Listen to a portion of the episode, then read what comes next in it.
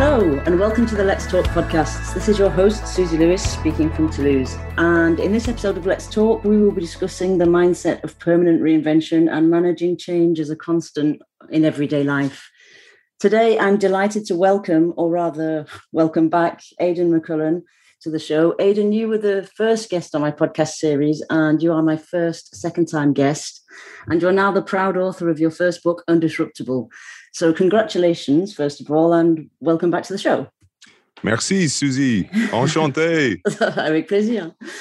um, Aidan, I loved the simplicity of your, what I'm going to call a multi layered book for me, it's a must read for anybody looking to understand change, but also trying to navigate today's landscape in general. If I go back to our first episode where you spoke, well, well, we spoke about the role of vision and purpose in transformation, and we already discussed the imaginal discs and the caterpillar butterfly analogy. And it's timely for me that the first part of the book is the former self fueling the future self, and the mix of questions that you give constantly moving between the different lenses of individual and organization and the mix of fact and theory and legend and science and your life experience. So, my first question has to be what inspired you to write Undisruptible and what did you learn in the process? I've had a very lucky life. When I look at it, it's been privileged in that I've had some amazing experiences, including playing for Stade Toulousain, which was one which is right up there as one of the peaks mainly because it was a vision that I had when I was in my early 20s when I first played in France in, in US Dax over in the southwest of France mm. in, in Landes and I think that I found a way to unlock and, and frame change including the so-called failures or what we perceive to be failures mm as part of the journey. And I think it's really important because one of the great gifts rugby gives you is that you have to retire at a young age. So you have to retire because your body can no longer carry you, or injury, or non selection, or don't get a contract again. There's lots of reasons for it, but mm. it forces you to retire in those early 30s. You know, if you're if you're lucky, some players may get out onto their late 30s, but the average would be 30, say. Mm. And what that means is you have to reinvent yourself at that early stage. Yeah. And so often I saw so many of my colleagues in sport and indeed in other sports not prepare for that in- inevitability. So that that was coming. We all knew it was coming. Did not know quite when. Mm-hmm. For most people, unless they knew their contract was coming to an end, or else they made the decision themselves, which I did. Mm. And when I did make that decision, I wanted to build capability before I needed it. So, as you know from reading the book, this is mm. something I talk about the whole time is that when you're enjoying the crest of a wave, when you're at the top of your game, when you're selected in the team, when you're the CEO or the leader in a company, all is rosy. And mm. you tend not to see possible future threats, which is a real danger in a world of incessant change. Mm and many of us will have experienced this during the COVID pandemic, where we were top of the top of the game, and then all of a sudden the the tectonic plates of disruption reorganized, recalibrated mm. the landscape, and we're at the mm. bottom of the mountain. For mm. me, putting a framework around that and understanding that that is not a one-off event, that is life itself. It's a it's this dynamic process that mm. continues to move and always goes from a place of order to chaos to order to chaos. There's, and I kind of even think of it like if you think of everything going from a gas to a liquid to a a solid. So it mm. turns. So think of water, and it, it goes mm. from a gas to a, a steam to a liquid, and then eventually to ice. Mm. When it goes to ice, it, it can actually stagnate and decline. That's that's the way I kind of visualize it. And you need to be active about agitating it to create to be steam again. You need to add heat. You need to do something. You need to add mm. friction. Mm. And, and that needs to be a choice. Yeah.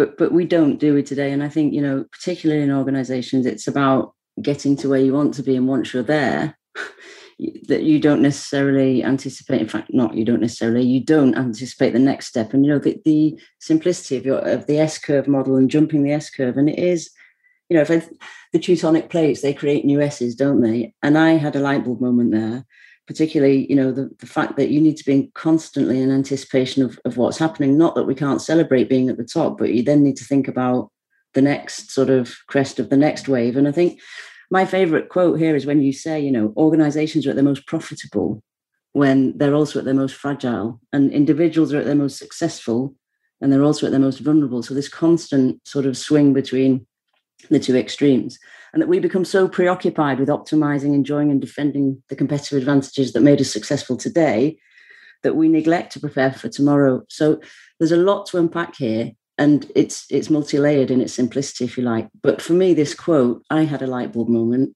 and I've redone, I've been re-looking at my my sort of S curves, but in itself, it's a great lesson, I think, for leaders and for organizations. Can you tell us more about how you how you got it to that level of simplicity and how you came to that conclusion? Well, uh, history's littered with with it really, where organizations were at the top of the game. And I mentioned some of the graphs, like mm. some of the stock curves that yeah. you see. I call them long kiss goodnight curves, where yeah, I like that. you're you're once you're top of the curve, and then all of a sudden it's just a massive drop and it seemingly happens overnight but mm. it doesn't happen overnight uh, uh, this is the real threat about technological change that we're experiencing today so powered by exponential change which means doublings and and exponential change really means that it's backloaded the change is backloaded so it's slow at the start and then it's really sudden at the end and you go wow where the heck did that come from mm. and this is, is driving a lot of the change today, but it wasn't always the case. Like for for example, a great example is Nokia. Nokia in and and actually was really interesting for me in my own personal journey. When I'd made the decision to retire, mm. I was investigating future alternatives. So trying to build capability, including understanding as a capability of where things were going.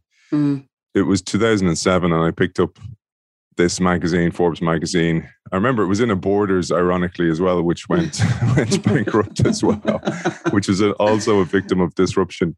Yeah. And we used to go there, myself and my then fiance, and read and drink a coffee. Mm. And um, I picked up this magazine, Forbes magazine, because I was interested in the cover article, which read Nokia. Can anyone catch the cell phone king? So it was like about this oh, yeah. Nokia being top yeah. of the world yeah. owning the telephony market, mobile telephony, and could anyone catch them? And I was like, going, this is great. This is the place for me, right? I'm going to get into mobile phones. But then just after Christmas, so this was November 2007, just after that Christmas, going into early 2008, ahead of the, the Great Recession, by the way, mm. that we've experienced. Next thing I, I see Nokia's stock is starts to plummet. And I was like, what the heck? And then I, I then I read about the Apple story, and mm. then I investigated this, and I was like, Nokia knew about this yeah. many times, and they were so complacent. Not only complacent, but egotistical and yeah. blind to the threat, and actually selectively blind. So they mm. chose to ignore it, and they ridiculed it, and they're like, "What would they know? They're a computer company." And what happened was really, really sad and interesting. But this was the saddest part about the Nokia stories. The engineers in Nokia, years before the iPhone ever appeared on the market, yeah. who recommended this one touch, one button touchscreen device. And yeah. more than that, Susie, they recommended an app store where it could become a revenue stream. Yeah, I saw that. Uh. Can you imagine the torture for those poor guys, those entrepreneurs, who, those researchers who came up with that idea and then mm. years later saw it come to life with a competitor that that essentially was one of the reasons that Nokia declined.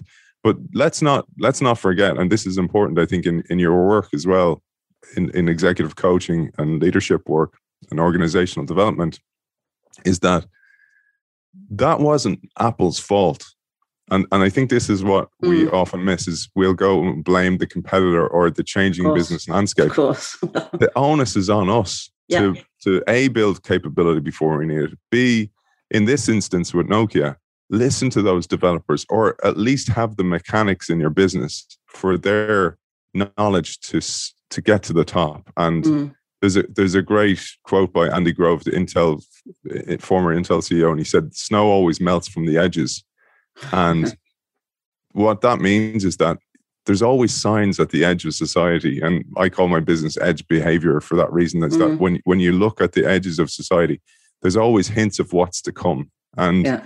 you know, for example, if you want to know what your customer of the future is going to be talk to a kindergarten teacher or talk to a school mm. teacher and go what are the kids doing these days what what apps are they on you know mm. understand mm. how are they consuming finance how are they how are they entertaining themselves and and you can actually see mm. early traces of what will happen into the future and yeah. put this all into a mixing bowl and you have order in the chaos and you can start to spot patterns but I think it, requires quite a lot of curiosity and a lot of humility to sort of take that step back and go and get curious about other things and not sit in your organization thinking we know best um, and what we did yesterday will get us where we need to be tomorrow.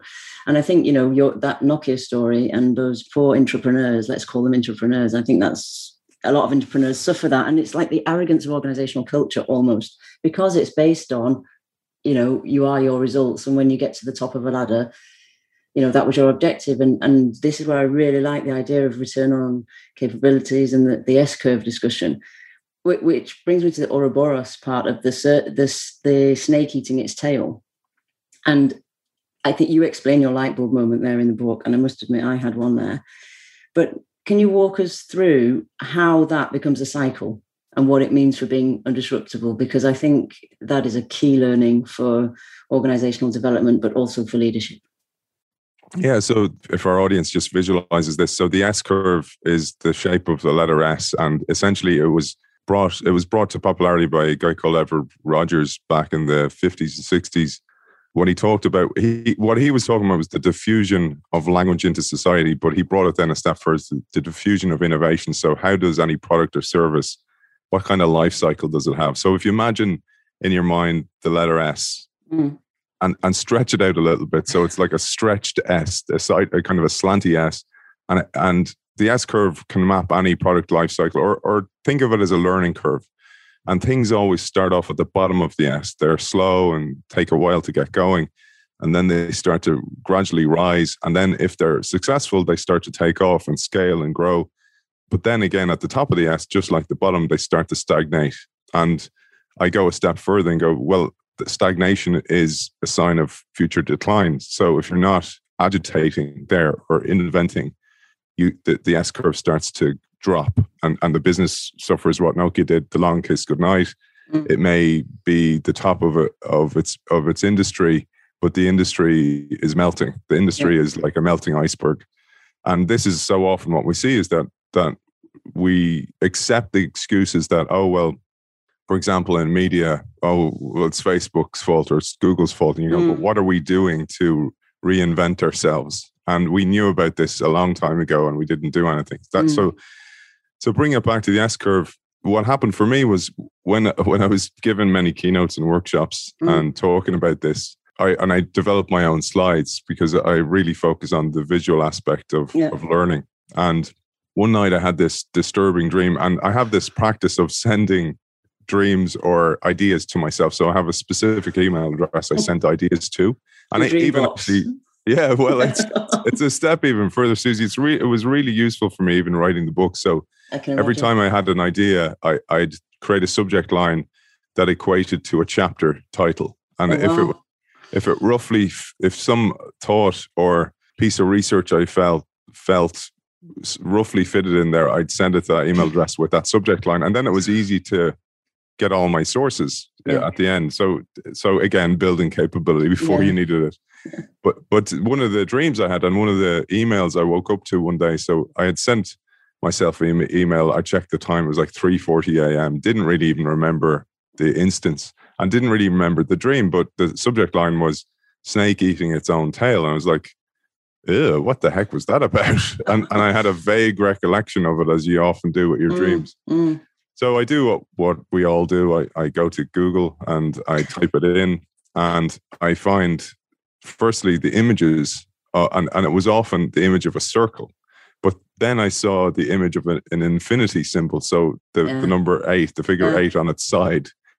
And now, now go back to the S curve. And mm-hmm. if you think yes, and you continue to draw it and back it upon itself, it becomes the symbol of infinity. And I was like, oh, oh my God, this has been staring me in the face. Yeah. But back to the Ouroboros. The Ouroboros is this ancient symbol often represented by a serpent or a dragon eating its own tail. Mm. And it features in many ancient civilizations Egypt, Greece, Norse mythology. Mm. And the word or Ouroboros itself originates from the Greek and means tail eater or tail devourer. and when I searched that, I was like, what, what, the heck is that about? But then I found out what it's a symbol for. Mm. And it's a symbol of eternal cyclical renewal, cycle of life, death, mm. and rebirth. And I loved that when I researched even further again. The great psychiatrist Carl Jung saw the Ouroboros yeah. as a symbol of immortality mm. Because mm. he said, by slaying himself or herself, the Ouroboros brings her, himself and herself to life. And that definition reminded me of, as you mentioned, the butterfly yeah. using the caterpillar as fuel for its future mm. becoming. And that that is a core message of this book is that everything we do, I, I mean, everything you take, you pick up a magazine and read an article, you change the structure of your brain. One piece of information. The great Nobel laureate Kandel said this that one piece of information ch- changes your brain because it, it recalibrates the entire thing. So mm. that makes you go, well, I have to be very selective of what information I let into my head and mm. how I spend that cognitive energy, including hanging on to old regrets and pains and this, this uh, failures and mm. mistakes that we all make as part of success and as part of uh, progress. Mm. And I think the uh, symbol of the, the Ouroboros means that, well, that's a cyclical, ever moving, dynamic process that that continually goes. And if you think of the symbol of the infinity curve, just as a figure of eight on its side, it's just continually moving. Mm. And every time you hit a trough, you hit the bottom of the curve, you know there's a top coming, you know there's a crest coming. And then every time you're at the top, you know there's some crisis on its way. So when you're at the top, you build capability preparing for an inevitable setback or an mm. obstacle. And when we, we're at the bottom, you understand this is temporary and I'm going to enjoy a success in the future if I remain dedicated and disciplined in my progress. Yeah. Yeah. And I think that's when you know you ask that question of are you holding on to some expertise or status in the full knowledge that your role is in decline? And if so, what are you doing about it? And I think that is the Ouroboros question, isn't it? It's such a great question. I think we've all been there. The hardest part is accepting it enough to move on and build capacity and understanding, you know, how your brain is wired for safety and certainty. And you're basically going against the way your brain brain is intrinsically wired how do you get over that? How do you think one can change the definition of success and move into the sort of Ouroboros movement? so I, I, love that. Uh, let, let me bring it to make it um, specifically Toulousain now. Yeah, so, okay. so two two of the great examples I thought of from a rugby perspective were mm. two great Toulouse players, uh, Yannick Jauzion and Yannick Bru. Mm. So, and they passed on this to me, the, this where I, I saw these guys, right? They're both playing for the French national team. They were both unbelievably installed in the French in the in the Toulouse team. They were part of the very fabric of that team. Mm. They never stopped building capability. And, and I don't mean just like, for example, I remember Yannick Jauzion standing in the corridor. And this is a great tip for any parents there out there who have children who want to be any sports player. It doesn't matter if it's rugby or not, but he stood in the corridor and he used to throw the ball off one of the walls. So obviously the rugby ball being oval, it would go anywhere. And then and he, and he'd only look forward. So he was only using his periphery peripheral vision to do this. So he, would throw one side then the other side, one side then the other side. And I I saw him do it one day, and I asked him, and he goes, "Oh yeah, I do this every day." And so that was one thing. So that was that was in his in his own career. So call that I would call that incremental improvement. That's mm-hmm. something he's already top of the game at. Mm. And he's and he's continually to add. So it, think of it as agile or continuous improvement, mm. right? And, and most of us think that's innovation or think that's enough. But what what was really interesting was he was also working one day a week in Societe Generale, so the bank okay. in Toulouse. So mm. he was building capability there, and he's working there with Jerome Cazalbou mm-hmm. and another former Toulouse player. So he was going into the office and working there dressed in a suit to prepare himself for a future state that was inevitable. Meanwhile, Yannick Bru had his own finance company, again, building capability before he needed it. And, and I noticed actually this was common throughout so many of the players that they weren't resting on their laurels at the top of the mm. S curve, expecting mm. the world to move for them. They were like, well, I need to be building for a future that's inevitable for me. These, these weren't egotistical moves where it's like, oh, I'll buy a pub or I'll buy a bar, which which you know happens in sports because mm. players really maybe I've have disposable income and don't really know what to do with it. Mm. These were very strategic moves. Mm. Go, this is something I may be interested in. And, I, mm. and you know, for example, Yannick, I don't know if he works in that area now, but mm. certainly the experience will change his future state because he's in, he's in, he's absorbing new information with no risk. It, the yeah. only loss to him is his time and his discipline mm. to go up and show up every single week to do that. And that's yeah. a really valuable lesson. It is, and it, and it's also how you use every part of your experience, not just what you define as success. And I think it reminds me of you know you talked about innovation but the the two cultures that need to exist today in terms of business as usual culture and innovation culture which are two different cultures in terms of the way they're asking people to think and work i, I loved what you said in the book on kintsugi think, thinking. And can you tell us a little bit more about what it is? And for me its place in this landscape is here. It's about how you manage what you learn from failure in inverted commas and how you take it through a cycle. Yeah, so so kintsugi thinking is this beautiful art in Japan, and essentially what it is is taking. So so we may have seen this. Some of our audience may have seen this. Is you come across a a, a piece of pottery or piece of cer- uh, ceramic, like a bowl or something like that, and you see that it's obviously cracked mm. and it's it's glued together, and you kind of think, why didn't I just get a new bowl, right? so why didn't I just get an IKEA bowl that's really cheap? Yeah. But it's actually this beautiful pottery.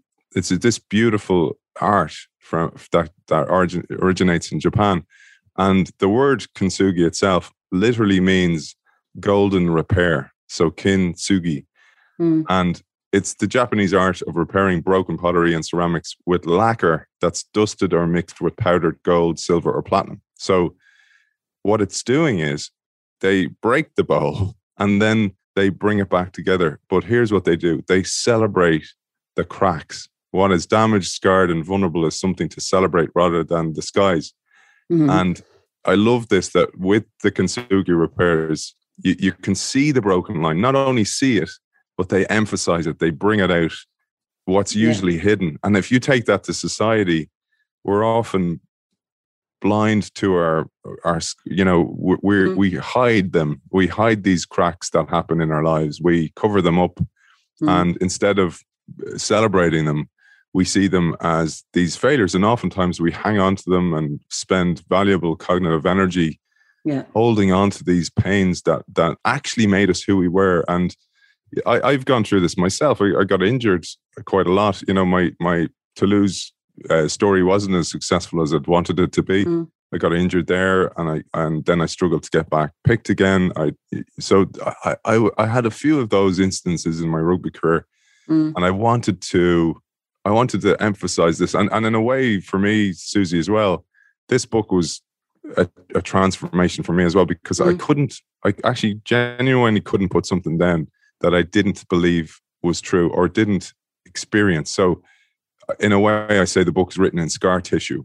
So it, it, it, was it was what I experienced, including the bad stuff, because I think that's important. That like one of the the the first iterations of this book was was a, a former book was which was actually aimed at children or youths who wanted to become sports players, mm-hmm.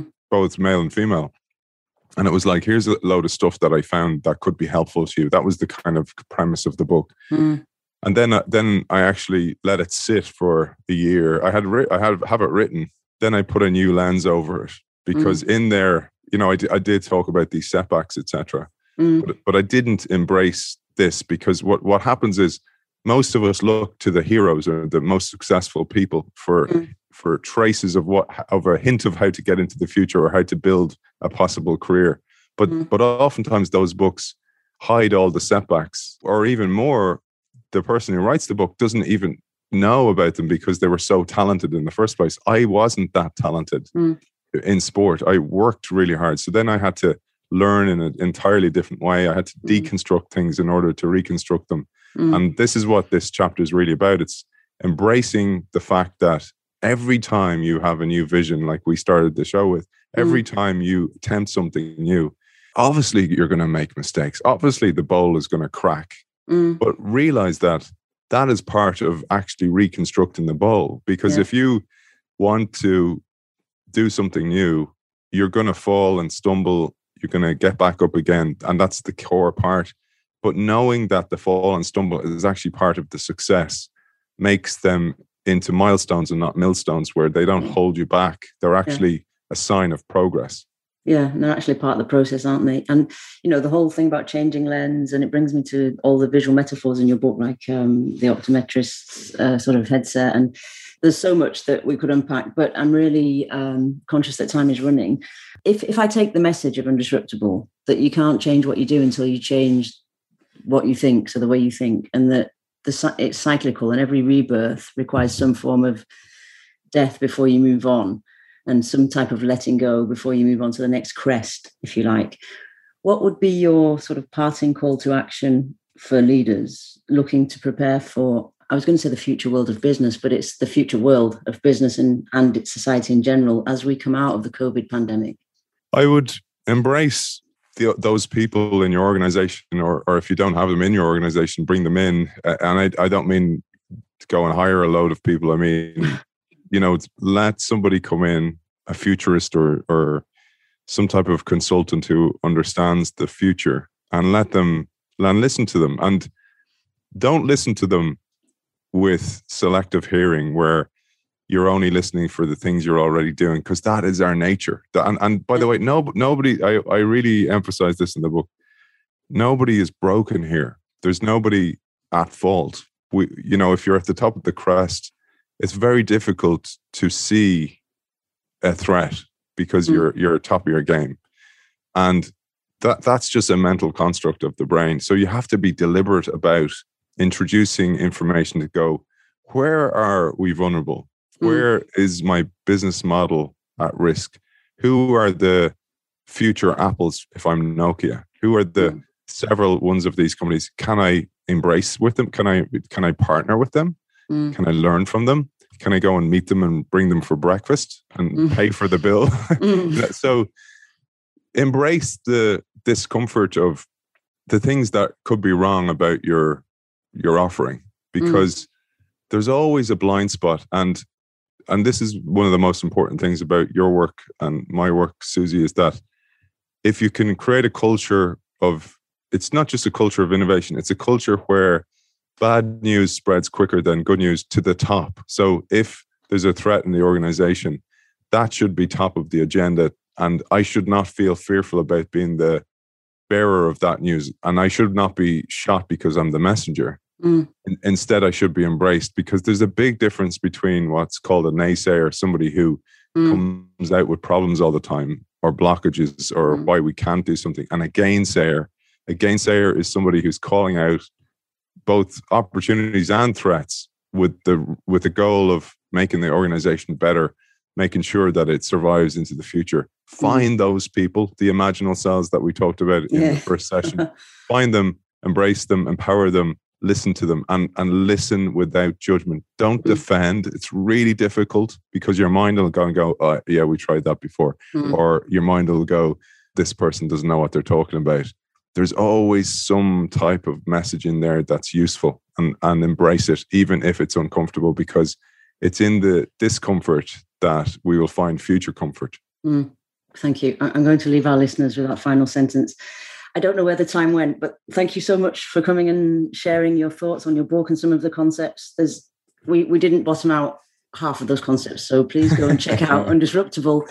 Aidan, where can our listeners find out more about you and your work, and also the workshop you've developed based on your book, which uh, looks at all these different areas for leaders and organizations?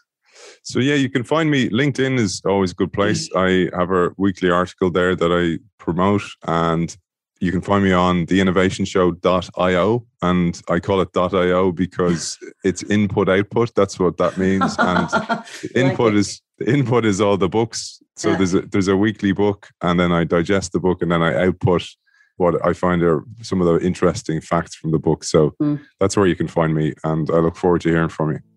Okay, excellent. And we look forward to reading maybe your second book if it's ready. So we hope you enjoyed this episode, and if so, please head over to iTunes and give us your opinion and rating. And it's bye from me from now, and see you soon for the next episode of Let's Talk.